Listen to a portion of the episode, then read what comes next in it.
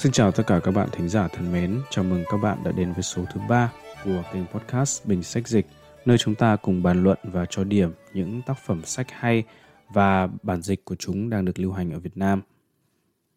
Thưa các bạn, để bắt đầu chương trình ngày hôm nay thì Sử Sinh xin có một câu đố nhỏ nhỏ dành cho các bạn thính giả.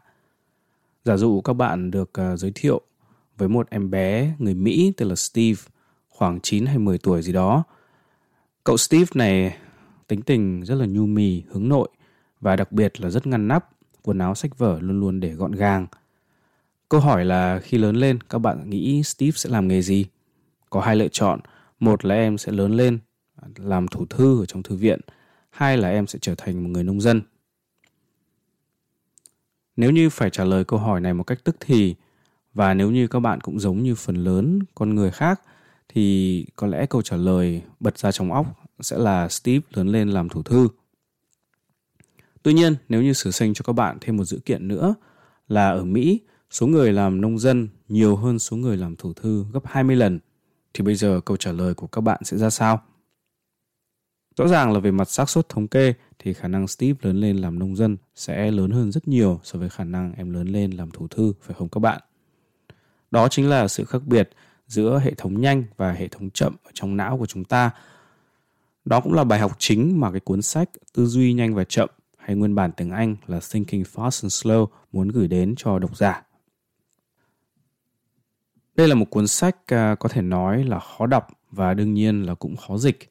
Nói như vậy để thấy là mình cũng khá thông cảm cho cái thử thách này của các dịch giả. À, tuy nhiên khi mà sử sinh đọc cái bản dịch tiếng Việt thì mình cũng thấy bất ngờ và thất vọng vì một số những cái lỗi khá là sơ đẳng. Nhưng mà thôi, chúng ta sẽ bàn về các cái vấn đề của bản dịch sau. À, như thường lệ theo thể thức của chương trình thì à, uh, Sử Sinh xin được dành ra một vài phút để giới thiệu đến các bạn à, thân thế của tác giả cũng như nội dung chính của cuốn sách. Tác giả của cuốn sách Thinking Fast and Slow hay nói theo tiếng Việt Tư duy nhanh và chậm là giáo sư Daniel Kahneman. Daniel Kahneman là một người Mỹ gốc Do Thái. Ông đã từng giảng dạy và công tác ở rất là nhiều những trường đại học danh tiếng ở Israel và ở Mỹ. À, trước thì ông còn có thời gian phục vụ ở trong quân đội Israel. À, sau đó ông giảng dạy ở trường Jerusalem cũng ở Israel rồi ông di cư sang Mỹ và công tác ở những cái trường đại học hàng đầu như là UC Berkeley à, và sau này là Princeton University. Năm 2002, Daniel Kahneman vinh dự được nhận giải thưởng Nobel về kinh tế do những cái đóng góp của ông và người đồng sự Amos Tversky về cái gọi là Prospect Theory. Prospect Theory có thể tạm hiểu theo tiếng Việt là lý thuyết về viễn cảnh.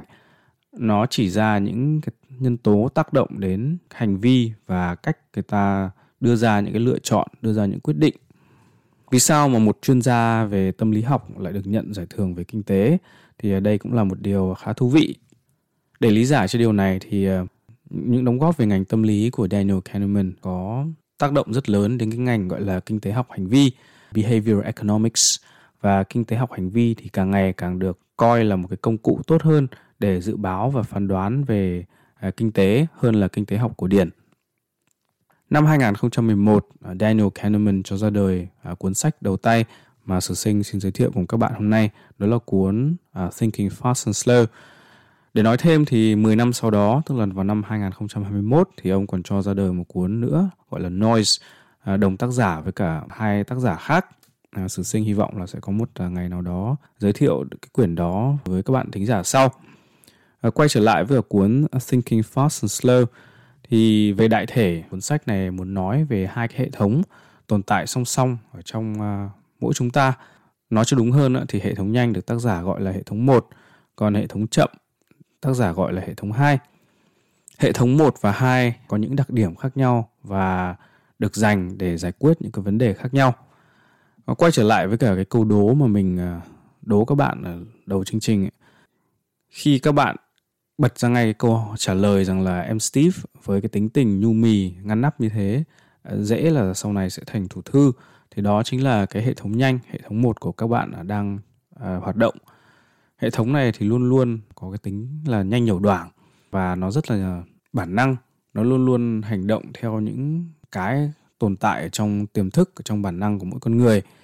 Ngược lại thì hệ thống 2 nó có tính toán hơn, có lý trí hơn. Chính vì cái sự tính toán và ngẫm ngợi đó cho nên là hệ thống 2 thường xử lý các thông tin chậm hơn hệ thống 1. Để lấy thêm một cái ví dụ nữa thì chẳng hạn nếu như mình hỏi các bạn 2 cộng 2 bằng mấy thì tất nhiên ai cũng biết 2 cộng 2 bằng 4. Tuy nhiên nếu như mình hỏi các bạn là 2 nhân căn bậc 2 bằng mấy, thì đó không phải là một vấn đề mà hệ thống 1 có thể bật ra ngay lập tức câu trả lời. 2 nhân căn bậc 2 bằng bao nhiêu là một vấn đề phải dành cho hệ thống 2 giải quyết. Cái bài học lớn nhất theo mình mà tác giả muốn gửi đến cho chúng ta qua cuốn sách này là ông muốn nói đến những cái ưu nhược của cả hai hệ thống và ông muốn nhấn mạnh những cái vấn đề nào thì nên dành cho hệ thống nào. Có những vấn đề chúng ta nên để cho hệ thống một giải quyết vì nó rất là nhanh và hiệu suất cao. Ngược lại thì cũng có những vấn đề mà chúng ta nên chậm lại một chút bởi vì trong những vấn đề đó mà chúng ta cứ để cho hệ thống một nhanh nhiều đoảng à, xử lý thì có lẽ là chúng ta sẽ gặp phải những cái vấn đề rất là rắc rối. Như mình đã nói ở trên thì đây là một cuốn sách uh, lớn, nó không những lớn về mặt tư tưởng mà nó còn lớn về hàm lượng kiến thức mà nó truyền tải trong đến hơn 400 trang sách. Chính vì thế mình cảm thấy khá là hoài nghi khi ờ, đọc cái bản dịch tiếng Việt. À, quả nhiên là bản dịch tiếng Việt à, nó có rất là nhiều vấn đề. Để nói cụ thể thì cái bản dịch tiếng Việt mà mình cùng các bạn xem xét hôm nay là cái bản in năm 2017 của nhà xuất bản thế giới kết hợp với Alpha Books là lần tái bản lần thứ năm. Vì đây là một cuốn sách rất là lớn, có rất là nhiều vấn đề để bàn, cũng như là những cái lỗi mà dịch giả gây ra cũng khá nhiều, cho nên chương trình ngày hôm nay mình sẽ chỉ à, nói đến ba chương đầu tiên mà thôi. Trong các tuần tới thì mình sẽ tiếp tục nói đến các cái chương tiếp theo của cuốn sách này. Trong cái chương đầu tiên nó là chương mở đầu. Tác giả Daniel Kahneman có trần tình một chút về cái chuyện mà ông thích làm demonstration hơn là làm experiment thì mình xin giải thích uh, sự khác biệt giữa cái mà ông ấy gọi là demonstration và một cái gọi là experiment. Thì trong tiếng Việt nếu chúng ta nói theo ngôn ngữ uh, bình thường thì demonstration hay là experiment nó đều được dịch ra có thể là thí nghiệm. Chẳng hạn như khi một uh, người thầy giáo dạy hóa đi thầy làm biểu diễn cho chúng ta về một cái công thức hóa học nào đó chất này đổ vào chất kia khiến cho nó nổ bùng lên thì chúng ta cũng gọi đó là thầy làm thí nghiệm. Nhưng thực ra nếu mà nói một cách uh, chính xác thì thầy đang làm demo tức là thầy đang làm trình diễn cho chúng ta. Còn nếu mà nói là làm thí nghiệm thì phải nói đến những cái người đầu tiên mà nghĩ ra cái công thức hóa học đó. Họ thử cách này thử cách kia. Sau bao nhiêu lần không được thì nó mới thành ra là là làm thí nghiệm. Thì theo tác giả ông ấy thích làm trình diễn tức là làm demonstration hơn là làm thí nghiệm bởi vì làm thí nghiệm thì luôn luôn là nó sẽ dính dáng đến những cái con số những cái số liệu rất là khô khan khiến cho người đọc cảm thấy có thể nản. Và ông ấy nghĩ rằng là làm demo làm trình diễn thì nó vui hơn. Cái chữ mà ông ấy dùng là more fun. Thì cái đoạn văn này ở trong bản dịch mình thấy có rất là nhiều vấn đề.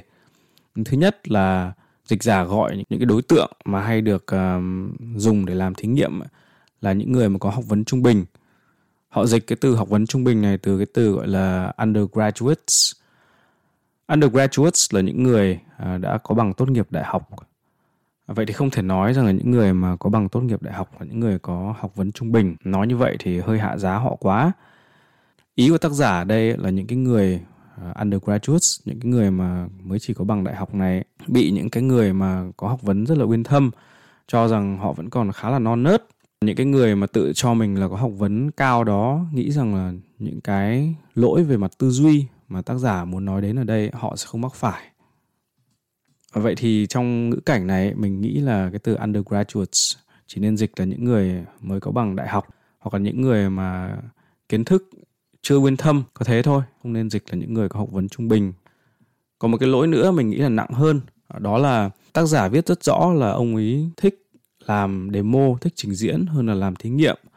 Bởi vì nó vui hơn, thú vị hơn, chứ không phải là vì ông ấy muốn gây ảnh hưởng đến những triết gia hay là kinh tế gia.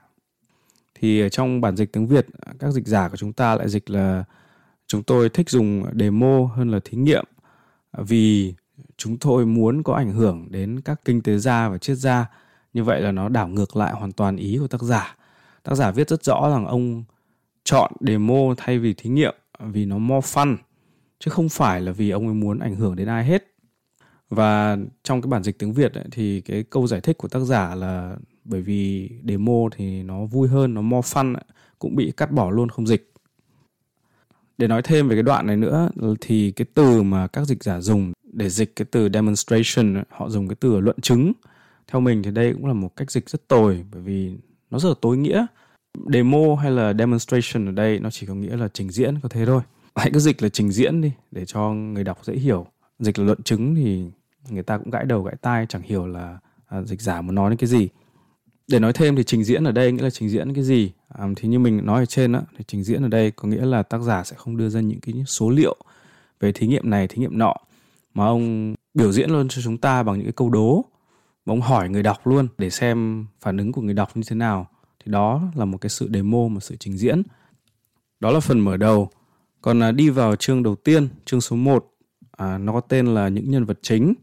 Thì à, tác giả đưa cho chúng ta một loạt những cái ví dụ về cách thức hoạt động của hệ thống 1 tức là cái hệ thống gọi là nhanh nhẩu đoàn đó. Thì một trong những cái ví dụ đó ông ấy đưa ra đó là bánh mì và chấm chấm chấm. Thì điền vào chấm chấm chấm là cái gì? Với tư cách là một ờ, độc giả người Việt Nam thì khi mà nhìn thấy cái bánh mì và chấm chấm chấm này thì mình nghĩ là 10 người thì 9 người gãi đầu gãi tai chẳng hiểu là chấm chấm chấm là cái gì. Vậy thì làm sao có thể nói rằng đây là một uh, tác vụ dành cho hệ thống 1? Điều này cho thấy là dịch giả làm việc khá là cầu thả. Như mình nói là những cái dịch giả có tâm họ phải đoán xem là những cái gì xa lạ với cả người đọc nước mình để mà có những cái giải thích chú thích phù hợp thì mình xin thưa các bạn ở trong tiếng Anh ấy, có một cái thành ngữ bất gì bất dịch nó gọi là bread and butter tức là bánh mì và bơ. Ý chỉ những cái nó rất là căn bản. Thì người mà nói tiếng Anh nào ấy, khi mà nói đến bread thì họ cũng nghĩ đến butter. Đấy. Nhưng mà cái đó không phải là cái có thể áp dụng được với cả những người mà nói tiếng Việt. Cho nên là dịch giả đáng ra trong trường hợp này phải giải thích nhưng họ không giải thích. Đấy là cái mình nghĩ là cũng khá là tồi. Rồi khi mà nói về ờ, cái sự chú ý của hệ thống 2 thì tác giả ông ấy có một cái lối nói ẩn dụ.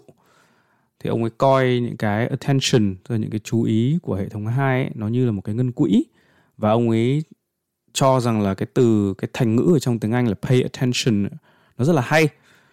Cái attention cái chú ý của con người ấy, nó cũng giống như là một ngân quỹ mà người ta phải tiêu đi vậy.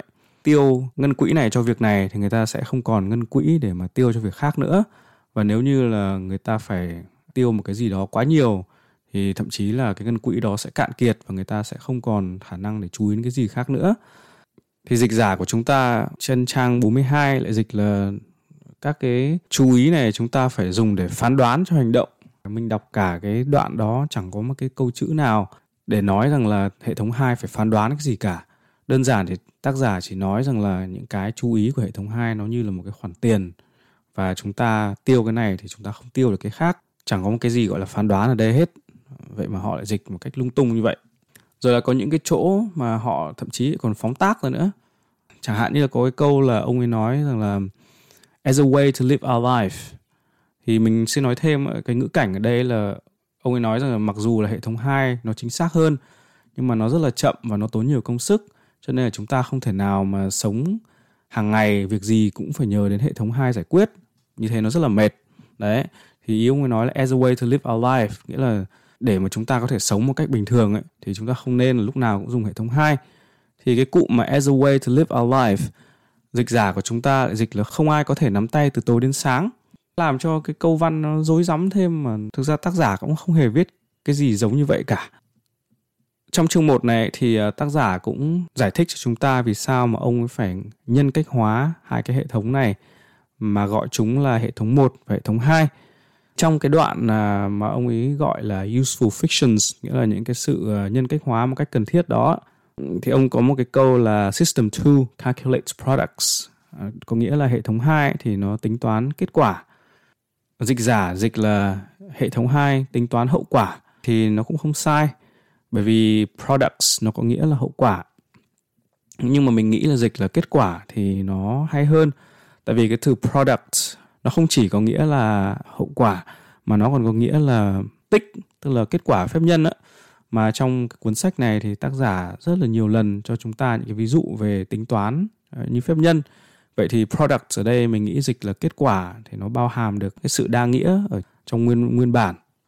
Rồi là khi có một cái ví dụ tác giả đưa ra về hệ thống 2 nó có khả năng là kiểm soát hành vi của chúng ta như thế nào thì um, câu mà ông ấy viết là System 2 prevent James from reacting foolishly to the insult.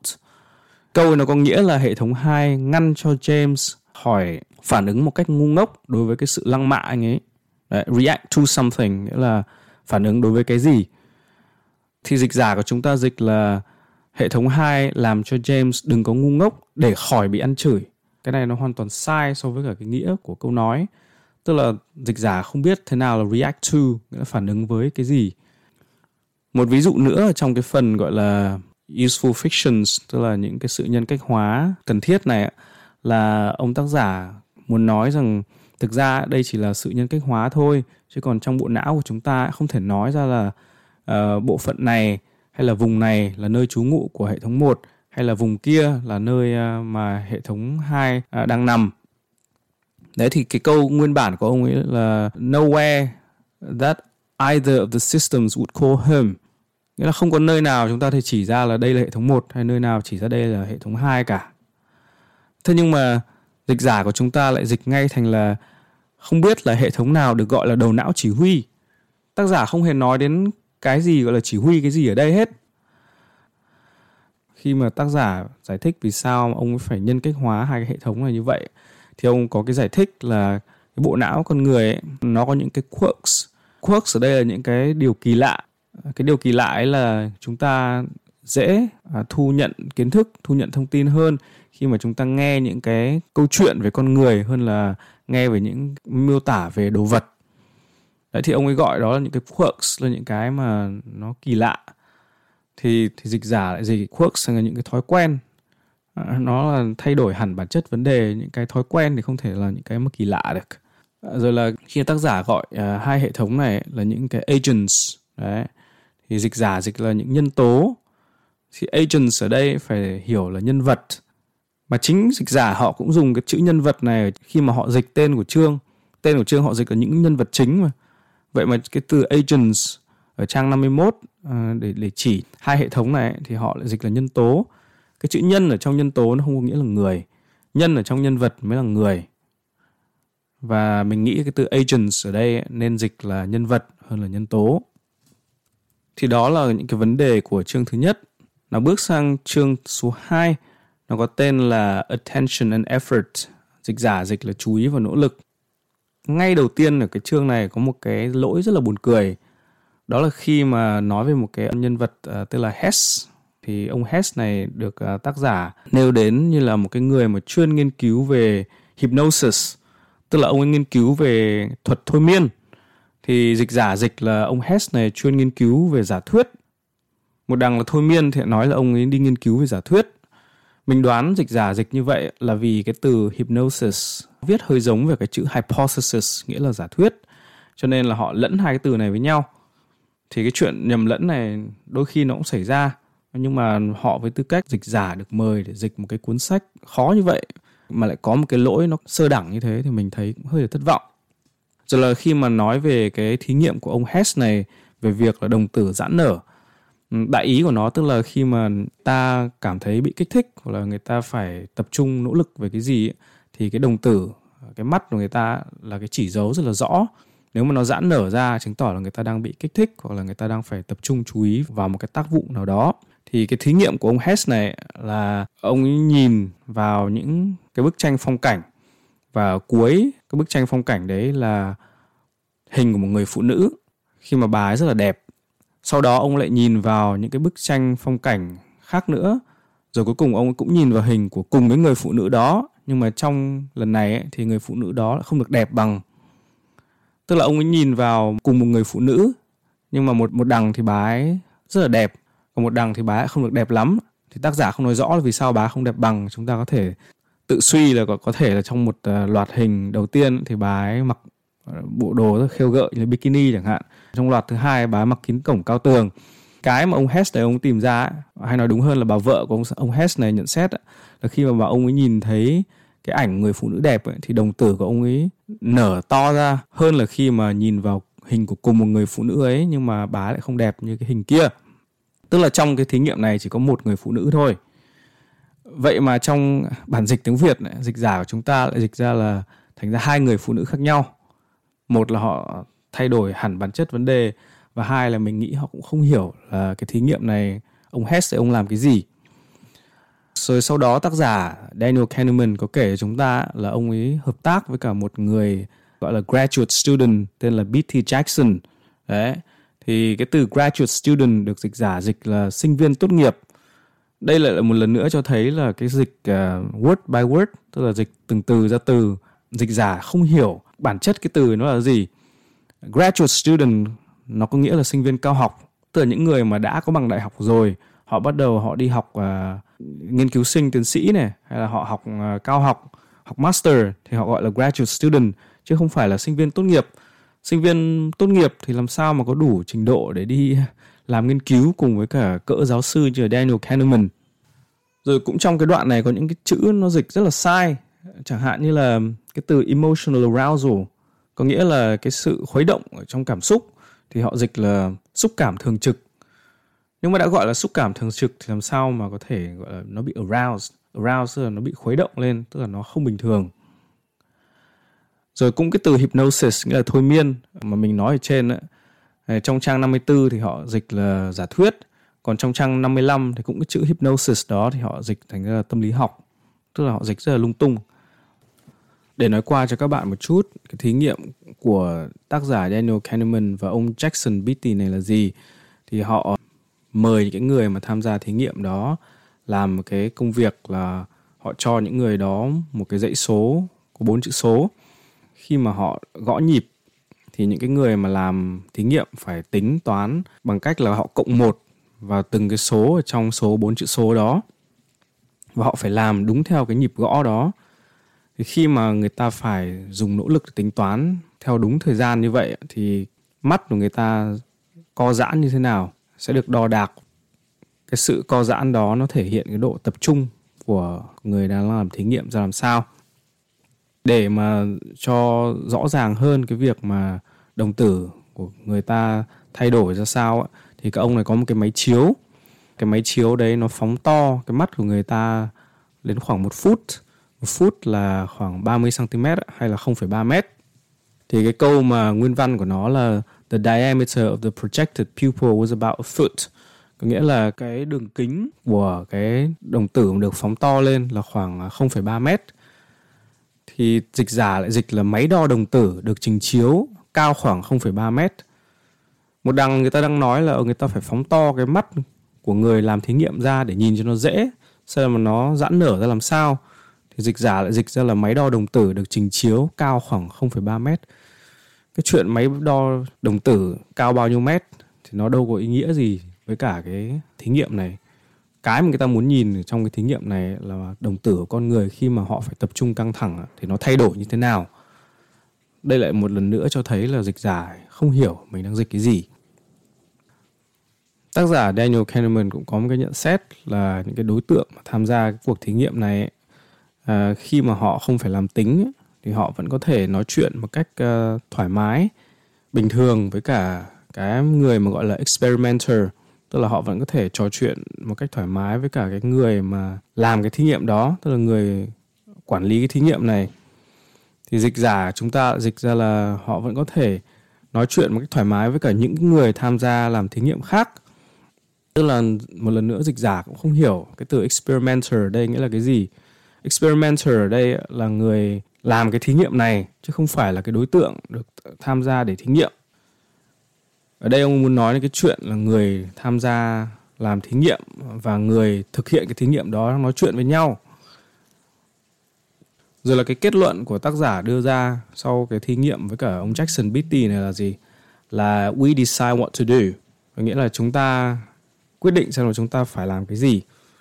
But we have limited control over the effort of doing it nhưng mà chúng ta có rất là ít cái sự kiểm soát với cả cái nỗ lực mà chúng ta phải bỏ ra để làm cái chuyện đó.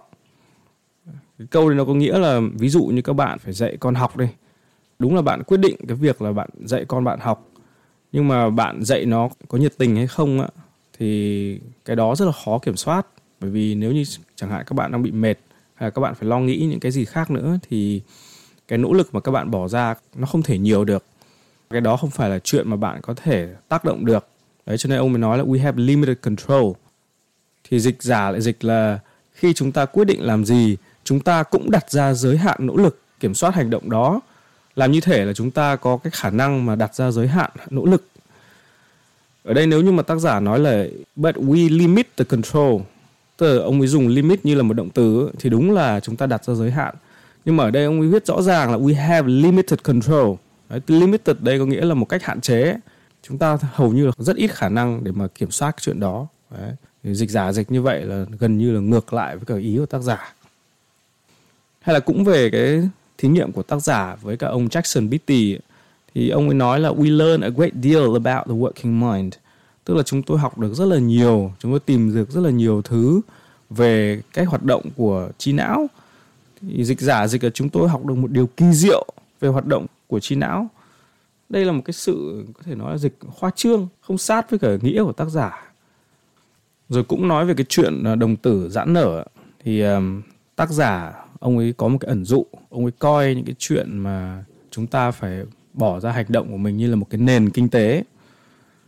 Thì ông ấy có cái chữ là the economy of action có nghĩa là trong cái nền kinh tế của hoạt động ấy, thì dịch giả của chúng ta dịch ra là trong ngành kinh tế học tức là họ không hiểu thế nào là sự khác biệt giữa một nền kinh tế và cái môn kinh tế học. Và hơn nữa ở đây nó không phải là nền kinh tế theo nghĩa đen mà nó chỉ là một cái ẩn dụ của tác giả dùng để miêu tả những cái hoạt động ờ, của trí não của con người mà thôi. Đấy thì trong cái nền kinh tế của hoạt động này á thì ông tác giả ông gọi là effort is a cost. Có nghĩa là tất cả những cái nỗ lực mà chúng ta phải bỏ ra ấy, nó là cái giá mà chúng ta phải trả thì effort is a cost lại được dịch giả dịch là nỗ lực ứng với giá thành. Hoàn toàn không lột tả được cái ý của tác giả. Đấy. Rồi là ông ấy nói là the acquisition of skill is driven by the balance of benefits and costs.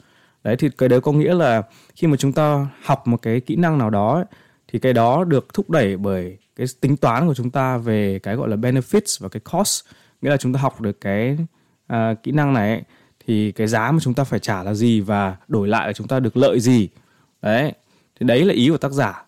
Thì dịch giả dịch ra là kỹ năng được tạo ra từ sự cân bằng giữa lợi nhuận và chi phí. Rất là ngô nghê và nó hoàn toàn không nói được cái ý mà tác giả muốn nói ở trong câu này. Rồi là một cái lỗi nữa cũng rất là buồn cười, lại là một cái lỗi sơ đẳng nữa, là khi tác giả muốn nói đến một cái tác vụ nó không trivial, tức là không dễ dàng ạ, như là so sánh cái pitch of two tones. Có nghĩa là khi mà so sánh cái âm vực cái độ cao thấp của hai giọng nói ấy, thì uh, dịch giả của chúng ta dịch ra thành hai tấn nông sản.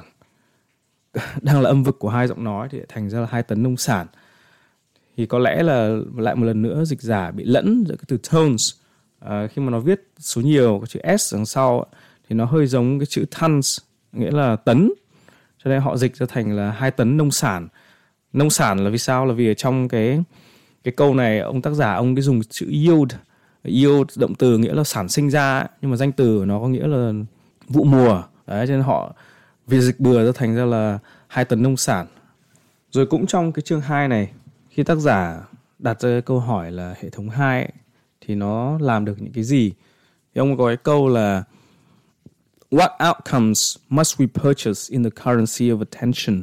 Đấy, tức là ông ấy dùng cái chuyện uh, ví von cái chú ý của chúng ta như là một cái currency tiền mặt thì khi mà chúng ta tiêu cái cái tiền chú ý này thì chúng ta phải đổi lại được chúng ta phải mua được những cái kết quả gì? Đấy, thì dịch giả dịch là cái gì sinh ra khi chúng ta phải sử dụng sự chú ý tạm thời? Tại sao họ lại nhét cái chữ tạm thời ở đây? Là bởi vì là họ nhìn thấy cái chữ currency. Thì cái chữ currency nó cũng có nghĩa là hiện thời nữa.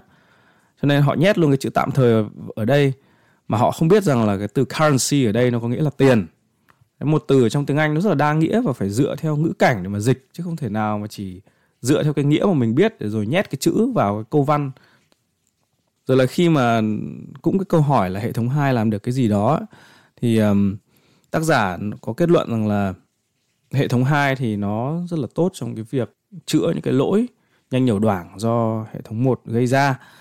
Nhưng mà với cái điều kiện là if system 2 knows how to do so. Tức là nếu như mà hệ thống hai mà có khả năng làm được điều đó which is true of few people, có nghĩa là cái điều này nó rất là ít người làm được. Cái việc mà dùng hệ thống 2 để để chữa để cản những cái lỗi nhanh nhiều đoảng của hệ thống 1 là chuyện ít người làm được. Thì dịch giả dịch là nếu hệ thống 2 biết cái gì là phù hợp với một số người. Ở đây chẳng có cái gì gọi là phù hợp không phù hợp cả. Ông tác giả ông muốn nói đến là ít người có khả năng mà dùng cái hệ thống 2 của mình để kiểm soát những cái hành động và quyết định của mình một cách lý trí. Có thế thôi. Rồi là trong cái đoạn kết chương 2 này thì ông ấy nói rằng là even if you think for a living, có nghĩa là ngay cả nếu như cái công việc của bạn là cái công việc trí óc, đấy, ở trong tiếng Anh nói câu là do something for a living, nghĩa là làm cái gì đấy, như là một cái nghề, đấy, thì ông ấy nói là if you, even if you think for a living, tức là khi mà công việc của bạn đòi hỏi phải suy nghĩ rất là nhiều thì dịch giả dịch là ngay cả với những suy nghĩ mang tính sống còn hoàn toàn sai với cả ý của tác giả. Tác giả muốn nói đến là bạn phải nhớ 6 con số một cách tức thì đấy. Tức là ông ấy dùng cái chữ là for immediate recall. Thì recall ở đây có nghĩa là nhớ lại gọi lại đấy, gọi lại trong trí óc chứ không phải là gọi điện thoại. Đấy thì dịch giả chúng ta là nhớ 6 con số của một số điện thoại khẩn cấp. Đấy, họ cứ nhìn cái chữ recall là họ mặc định rằng là nó là call qua điện thoại nên họ dịch ra như vậy nhưng mà immediate recall ở đây nghĩa là nhớ một cách tức thời chẳng hạn như tôi cho bạn 6 con số bạn phải nhớ lại trong đầu của bạn đấy thì đấy gọi là immediate recall Vừa rồi thì Sử Sinh đã gửi đến các bạn một số vấn đề uh, dịch thuật chương 2. Bây giờ thì chúng ta hãy cùng xem xét chương số 3. Nó có tên là Gã kiểm soát lười biếng, nguyên văn là The Lazy Controller. Chương này theo mình thấy thì nó còn nhiều lỗi hơn cả chương 2. Chúng ta hãy cùng xem nó có những vấn đề gì. Thứ nhất là khi mở đầu chương, ông tác giả ông nói chúng ta biết thói quen ông hay đi bộ tập thể dục và ông thường đi với cả một cái tốc độ là khoảng 17 phút là một dặm ạ, tức là khoảng 1,5 cây. Thì ông ấy có nói rằng là sau khi đi bộ như thế thì ông ấy có một cái trạng thái gọi là mental alertness. Um, thì dịch giả của chúng ta dịch mental alertness là một sự thư thái. Theo mình thì cái này cũng không đúng bởi vì alert nó có nghĩa là tỉnh táo. Mental alertness tức là tỉnh táo về mặt tinh thần. Tỉnh táo và thư thái cũng không hẳn là giống nhau chẳng hạn như là bạn sau khi uống xong một vài ly rượu bạn có thể cảm thấy rất thư thái nhưng điều đó không có nghĩa là bạn sẽ cảm thấy tỉnh táo ở đây ông ấy nói là alert tức là nó có nghĩa là tỉnh táo sau đó thì tác giả giới thiệu chúng ta một khái niệm gọi là flow hay có thể hiểu là dòng chảy. Flow là một trạng thái khi mà người ta làm một cái việc gì đó nó quá thuần thục quá nhuần nhuyễn và cái độ tập trung của người ta cao độ đến cái mức mà người ta gần như là quên hết tất cả những thứ xung quanh. Thời gian dường như là trôi đi rất nhanh khi mà người ta ở trong cái trạng thái dòng chảy này. Một ví dụ điển hình có thể là một nghệ sĩ uh, chơi đàn chẳng hạn như các bạn nào mà đã xem uh, lang lang chơi đàn chẳng hạn thì khi mà anh này anh vào guồng, anh vào dòng chảy thì anh gần như là quên hết tất cả mọi thứ xung quanh. Thì trong cái phần này có một số những vấn đề như sau, chẳng hạn như là khi mà tác giả nói rằng chúng ta phải expend considerable effort. Thì cái từ expend ở đây nó có nghĩa là tiêu phí, tiêu hao đi thì dịch giả dịch là tận hưởng sự nỗ lực, hoàn toàn ngược với cái ý của tác giả. Hay là khi mà ông ấy nói là chúng ta làm một cái gì đó without having to exert willpower tức là without having to exert willpower nó có nghĩa là không cần thiết là phải dùng đến cái ý chí, dùng đến cái will, cái cái sức mạnh của ý chí để bắt chúng ta phải làm việc đó. Thì dịch giả dịch là không cần những chiêu bài nghỉ ngơi. Các bạn có thấy nó sai không ạ? Rồi là cái chuyện mà cái từ flow nó dần dần trở thành gọi là part of the language. Nó có nghĩa là nó dần dần trở thành một phần trong cái ngôn ngữ hàng ngày. Chẳng hạn như bây giờ khi người ta nói flow dòng chảy, ai cũng biết là chỉ cái người ở trong trạng thái làm việc một cách tập trung, thì dịch giả dịch là bây giờ nó trở thành một phần của ngôn ngữ học. Language, ngôn ngữ hàng ngày và ngôn ngữ học là hai khái niệm hoàn toàn khác nhau. Ngôn ngữ học là cái ngành mà để nghiên cứu về ngôn ngữ, nó gọi là linguistics, chứ không phải là language. Rồi là khi mà tác giả nói rằng là cái trạng thái dòng chảy này, nó neatly separates the two forms of effort. Nó có nghĩa là trạng thái dòng chảy đó chia tách một cách gọn gàng hai dạng nỗ lực khác nhau. Đấy, tức là khi mà chúng ta làm một cái việc đó khó khăn ấy, thì thường nó có hai dạng nỗ lực. Thứ nhất là chúng ta phải điều khiển cái chú ý của chúng ta vào công việc đó. Và thứ hai là chúng ta phải nỗ lực kiểm soát làm sao để làm được cái công việc đó. Thì đó gọi là hai dạng nỗ lực. Và theo ông tác giả thì cái trạng thái flow này nó đã chia tách hai dạng nỗ lực này ra và nó khiến cho điều khiển sự chú ý của mình gần như là thành con số 0 bởi vì người ta quá tập trung vào cái việc làm cái tác vụ đó đến nỗi mà mọi thứ năng lượng của chúng ta đều dồn vào cái tác vụ đó. Và chính vì thế cho nên là con người ta làm cái công việc đó rất là hiệu quả. Họ không cần phải uh, chia sẻ năng lượng sang cái gọi là điều khiển cái sự chú ý của mình nữa. Tất cả năng lượng đều được tập trung vào làm cái tác vụ đó. Thì dịch giả dịch là cái trạng thái dòng chảy này nó khác biệt hẳn với hai dạng nỗ lực.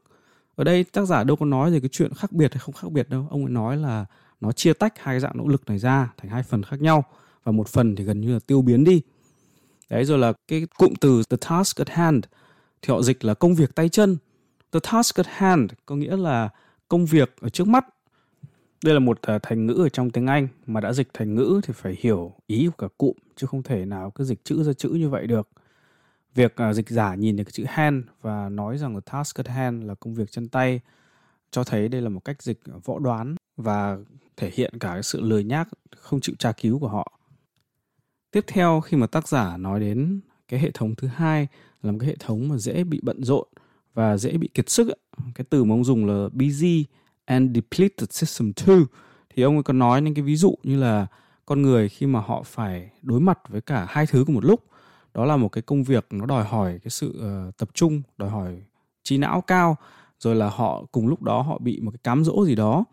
Thì rất dễ là họ bị sa đà với cám dỗ đó bởi vì họ không còn cái năng lượng để chống lại cám dỗ đó nữa. Những cái năng lượng mà họ có thì đã phải dồn vào cái công việc phức tạp kia rồi. Thì dịch giả dịch là họ phải nhận nhiệm vụ nhận thức hay sự cám dỗ tức là thay đổi hẳn hoàn toàn bản chất vấn đề, một đằng là người ta cùng một lúc phải đối mặt với hai cái đó, thì nó mới là cái chuyện. Chứ còn nếu như người ta hoặc là phải đối đầu với cái này, hay là phải đối đầu với cái kia, thì nó đâu còn là cái vấn đề nữa. Hay là cái ẩn dụ mà tác giả dùng, đó là khi mà người ta phải làm cái công việc khó khăn nào đó, thì rất dễ là người ta sa ngã vào cái chuyện là ăn đồ ngọt. Thì ông ấy nói một cách vui vui là cái hệ thống hai này, has a sweet tooth tức là nó rất là thích đồ ngọt.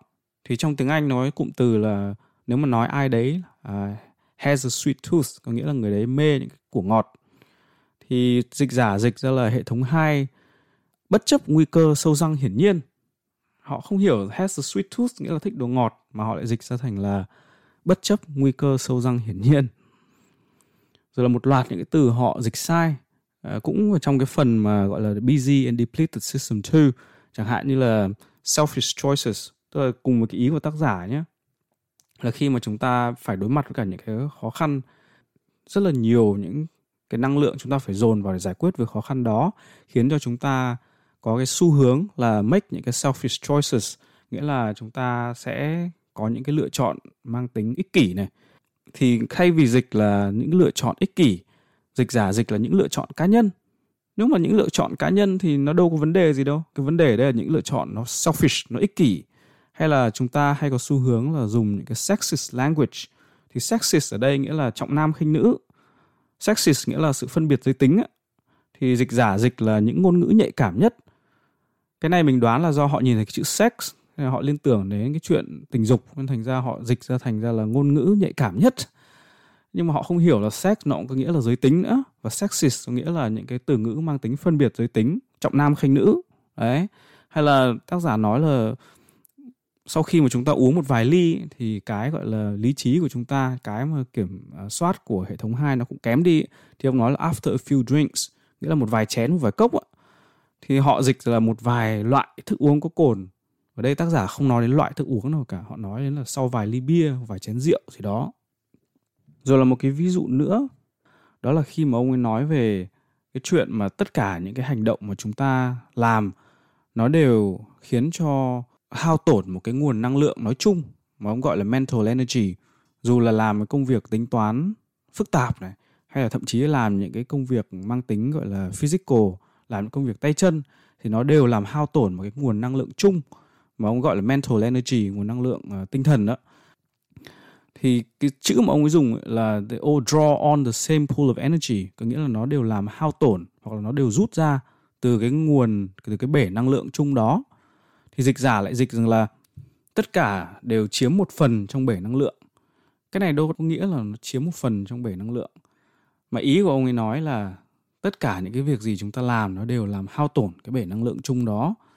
Làm hao tổn và chiếm một phần, thực ra nó cũng không phải là cùng ý nghĩa giống nhau hay là để nói tiếp về một cái thí nghiệm nữa mà người ta dùng, đó là khi mà người ta bắt những cái người làm thí nghiệm, những người tham gia thí nghiệm phải ăn những cái đồ khó ăn, chẳng hạn như là radish. Thì nó nghĩa là củ cải. Radish là một loại củ cải. Thì dịch giả, dịch ra là tỏi. Hay là một trong những cái ví dụ tác giả đưa ra về cái việc mà nó rất là khó để chúng ta có thể kiểm soát được, đó là ông ấy nói rằng là, avoiding thoughts of the white bears. Có nghĩa là chúng ta hãy đừng nghĩ đến hình ảnh của những cái con gấu trắng. Thì họ dịch ra là gì? Là tránh xa những con gấu trắng. Hay là khi mà tác giả liệt ra một số những cái danh sách để biểu hiện ra cái sự suy yếu của hệ thống 2 khi mà nó mệt ạ, thì cái từ indications, tức là những cái chỉ dấu á thì dịch ra lại là chỉ dẫn. Mình không hiểu là họ nghĩ gì mà họ không phân biệt được cái gọi là chỉ dấu hay là chỉ dẫn.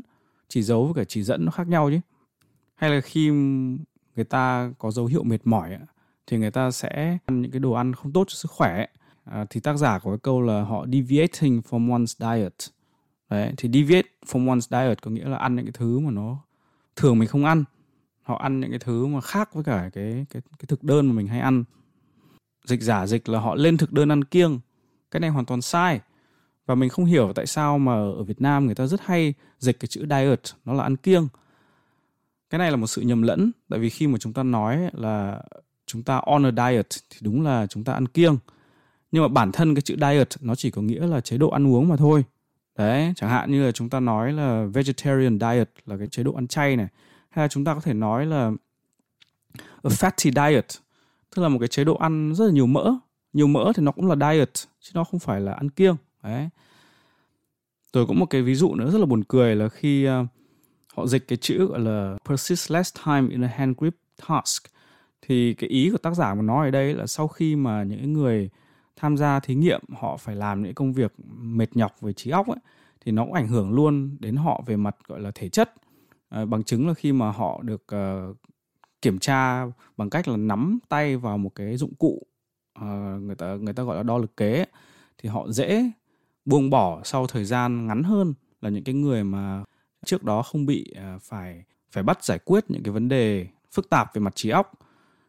Thì cái mà ông viết là persisting less time in a hand grip task nghĩa là như vậy. Đấy, cái hand grip của người ta dễ dễ bị buông bỏ hơn. Thì dịch giả dịch là họ cố đấm ăn xôi trong một nhiệm vụ. Chẳng liên quan gì đến cái mà tác giả đang nói cả và nó cũng hoàn toàn sai. Hay tiếp theo là có cái từ gọi là cognitive load. Cognitive load nó có nghĩa là cái sự quá tải trong tư duy đấy thì họ dịch là quá trình tư duy cũng lại sai nữa. Rồi là họ giải thích cái câu rằng là ego depletion is at least in part a loss of motivation. Cái câu đó của tác giả nó có nghĩa là cái chuyện mà cái ego cái tôi của chúng ta nó bị uh, deplete tức là nó bị nó bị mệt đi cũng một phần là do chúng ta bị mất động lực. Đấy thì tức là đối với ông tác giả này cái chuyện mất động lực nó là nguyên nhân dẫn đến cái gọi là ego depletion này, chứ nó không phải là kết quả.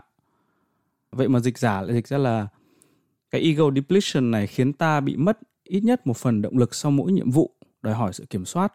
Tức là từ cái loss of motivation, cái bị mất động lực này, nó đang từ nguyên nhân thì nó lại thành ra là kết quả. Đảo ngược hoàn toàn cái ý của tác giả.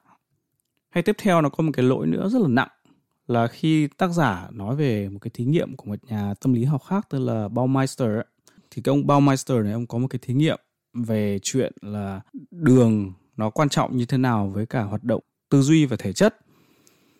Thì đại ý của cái thí nghiệm này là nó cho thấy khi mà người ta phải hoạt động trí não nhiều, thì cái lượng đường ở trong não nó bị tụt giảm xuống. Và khi mà người ta được bù đắp cái lượng đường đó, thì cái hoạt động nó sẽ trở lại bình thường. Vậy thì cái kết luận mà ông ấy đưa ra là cái chuyện, cái gọi là mental energy là cái nguồn năng lượng về mặt trí não is more than a mere metaphor. Nghĩa là nó còn hơn cả một ẩn dụ nữa. Nó hơn cả một ẩn dụ, tức là nó rất là thật. Đấy, bởi vì nó thật đến mức mà nó có thể được tác động bằng cái chuyện là lượng đường lên xuống. Thì dịch giả lại dịch là cái chuyện đó nó chỉ là phép ẩn dụ không hơn không kém. Một đằng người ta nói là còn hơn cả phép ẩn dụ, thì lại dịch là nó chỉ là một phép ẩn dụ không hơn không kém. Hay là trong một cái thí nghiệm khác thì những người tham gia thí nghiệm được xem một cái đoạn băng của một người phụ nữ đang trả lời phỏng vấn. Nhưng mà cái đoạn băng đấy thì người ta tắt tiếng của nó đi. Những cái người mà tham gia thí nghiệm được hỏi, gọi là đoán cái nội dung của trả lời phỏng vấn bằng cách là quan sát cái ngôn ngữ cơ thể trong cái video đó. Tức là người phụ nữ đó vẫn nói, nhưng mà có điều là cái tiếng nó bị tắt đi thôi và người tham gia thí nghiệm phải quan sát cái ngôn ngữ cơ thể của người phụ nữ đó thì họ lại dịch rằng là người phụ nữ đang trả lời phỏng vấn bằng ngôn ngữ cơ thể. Rồi khi mà tác giả viết rằng là cái chuyện người ta bị thiếu đường nó cũng dẫn đến những cái phản ứng khuấy động kiểu như là đồng tử của người ta bị giãn ra này hay là nhịp tim của người ta tăng lên. Đấy, nguyên văn ông viết là tasks that cause glucose depletion. Đấy tức là những cái công việc mà khiến cho chúng ta bị giảm lượng đường á. Also cause the momentary arousal tức là cũng tạo ra những cái khuấy động nhất thời. That is reflected in the increases of pupil size and heart rate. Và những cái khuấy động nhất thời đấy được thể hiện bằng cái việc là đồng tử tăng lên, nhịp tim cũng tăng lên. Các bạn thử xem là dịch giả chúng ta dịch như nào. Họ dịch rằng là tác động của đường glucose đối với sự suy yếu cũng như đối với những phản ứng nhất thời mà biểu hiện của nó được thể hiện qua việc giãn nở đồng tử và thay đổi nhịp tim. Các bạn có thể tua lại cái đoạn vừa rồi để nghĩ xem là dịch giả dịch như vậy có đúng với cái ý của tác giả hay không.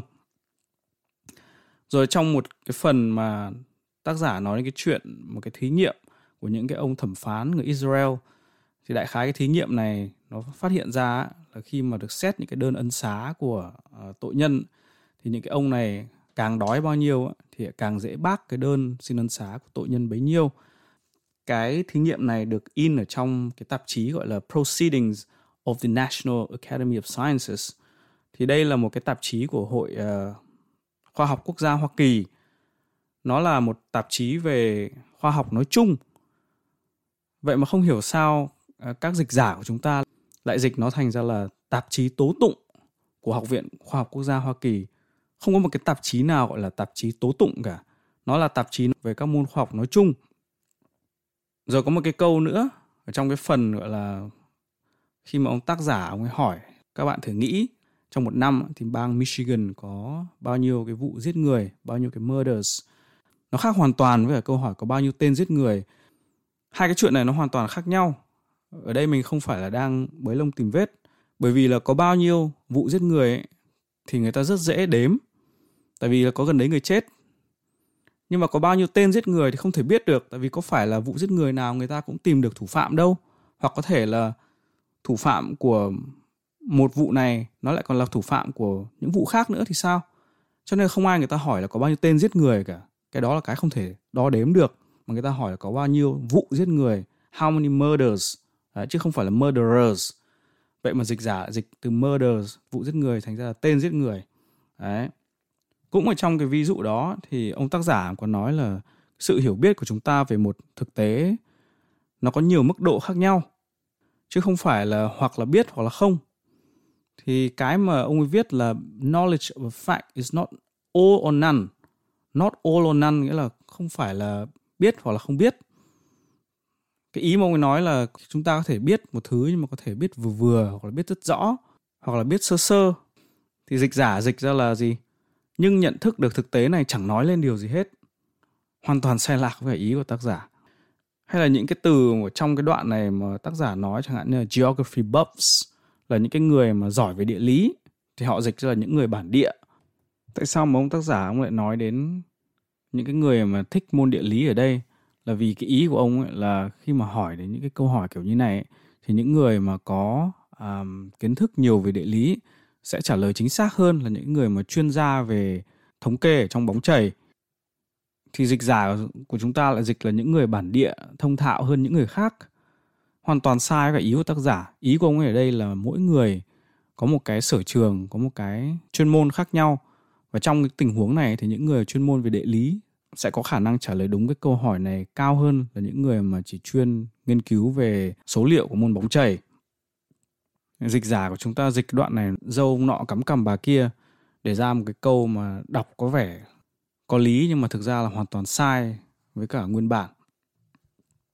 Rồi là khi mà nói đến cái chuyện người ta hay chấp nhận những cái câu trả lời đến uh, từ trực giác mà không suy xét một cách kỹ lưỡng xem là trực giác của mình có đúng hay không ạ tác giả còn nói là the ease with which they are satisfied enough to stop thinking tức là cái chuyện mà họ dễ dàng thỏa mãn với cả những cái câu trả lời của mình và ngừng, không suy nghĩ thêm nữa.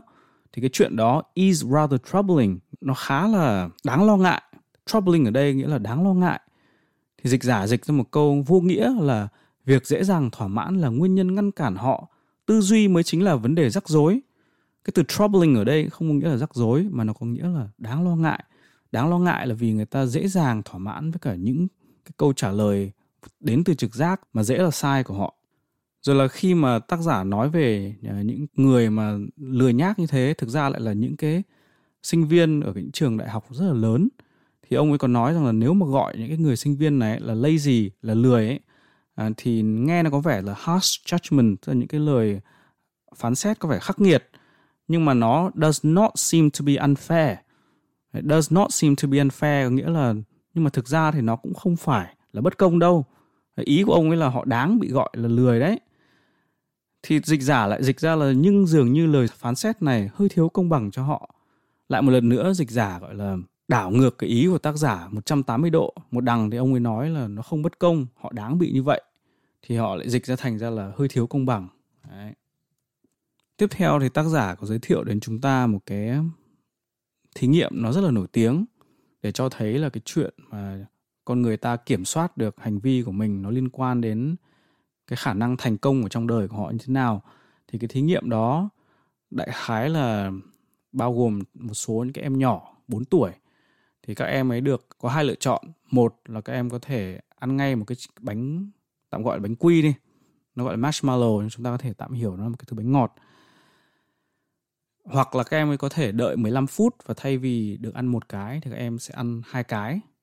Nếu như các em kiên nhẫn thì các em sẽ được nhiều bánh hơn thì cái kết quả của cái thí nghiệm này là những cái em mà có khả năng uh, delay cái gratification ấy, tức là khả năng nhịn những cái lợi trước mắt để được cái lợi nhiều hơn về lâu về dài ấy, thì về sau các em cũng có nhiều khả năng uh, thành công hơn trong cuộc sống.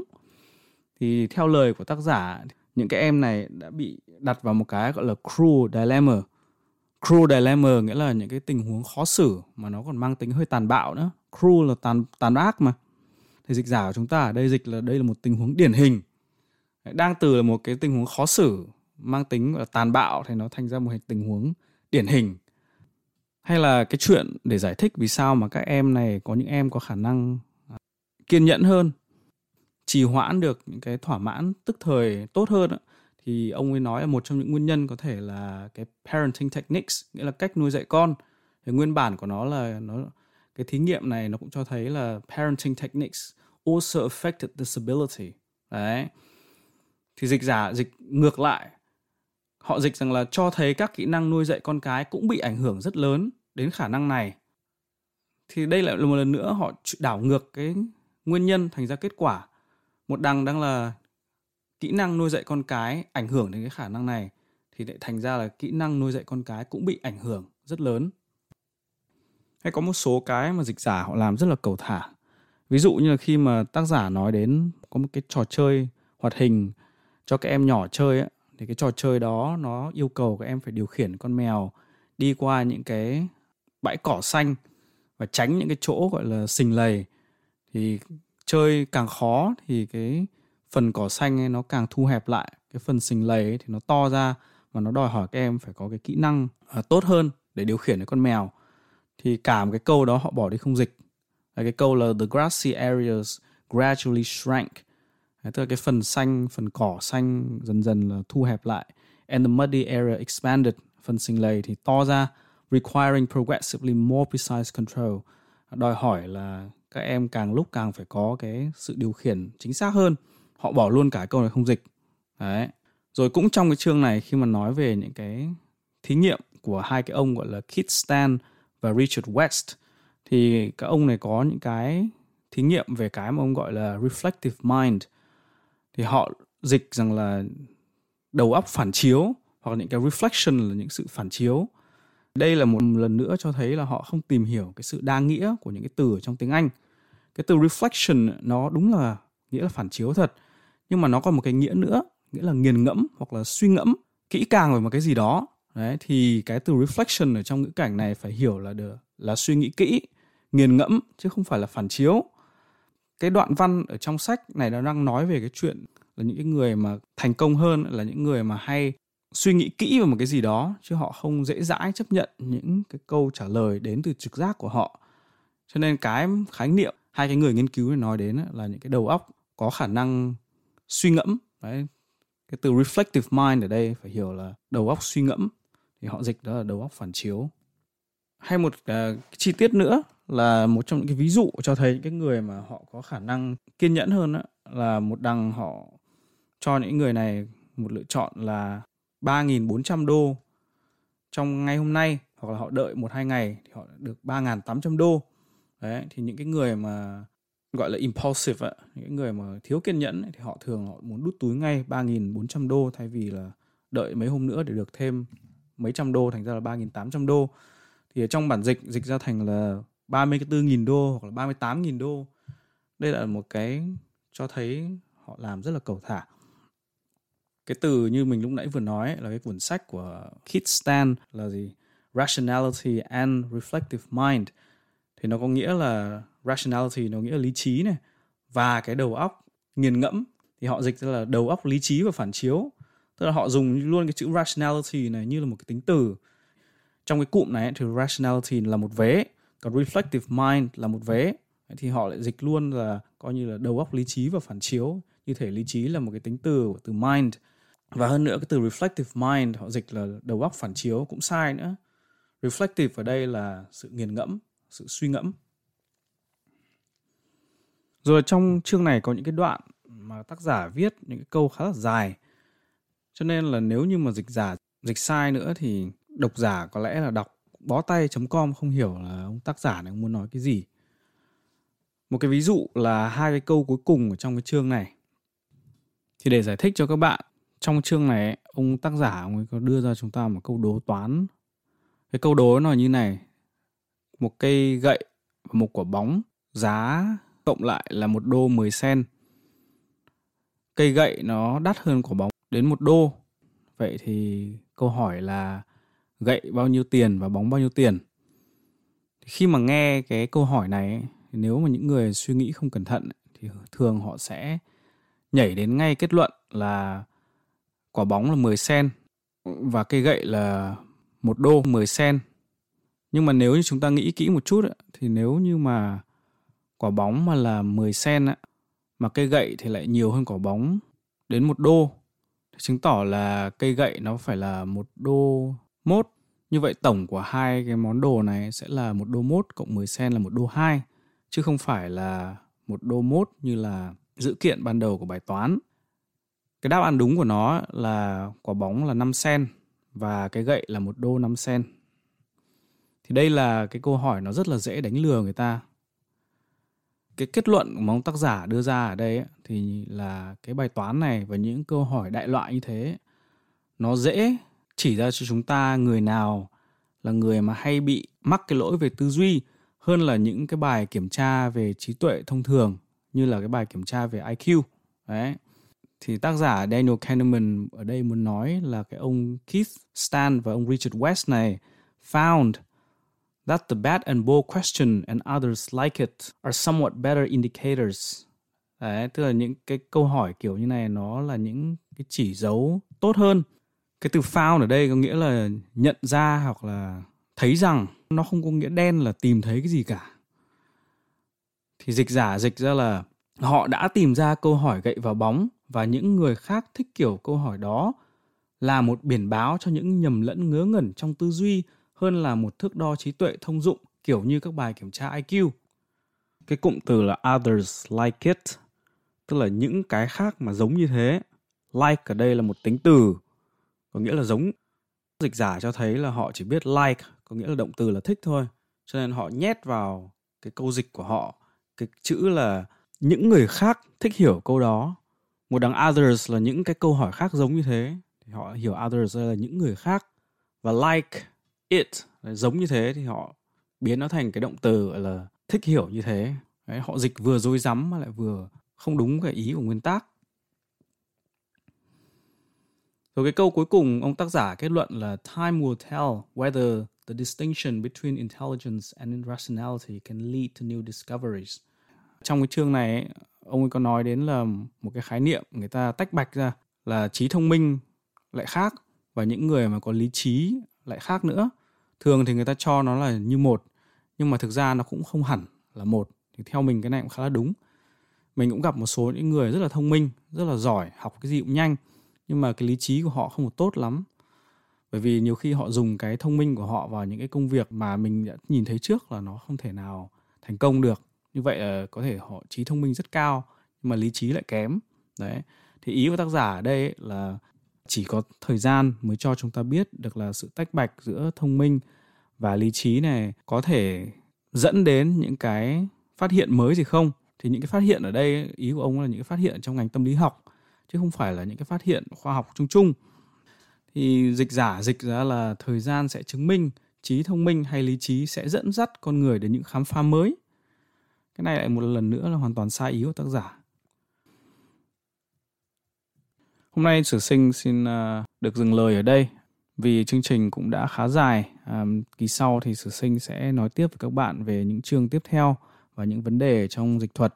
Mong là các bạn sẽ chú ý lắng nghe sở dĩ mà mình phải làm ra nhiều phần, bởi vì là như mình đã nói ở đầu chương trình ạ ờ, đây là một cuốn sách nó rất là dài và lỗi mà dịch giả gây ra cũng rất là nhiều, cho nên là mình muốn đánh giá một cách rất chi tiết cho các bạn. Xin cảm ơn các bạn đã lắng nghe chương trình ngày hôm nay và xin hẹn gặp lại trong chương trình lần tới.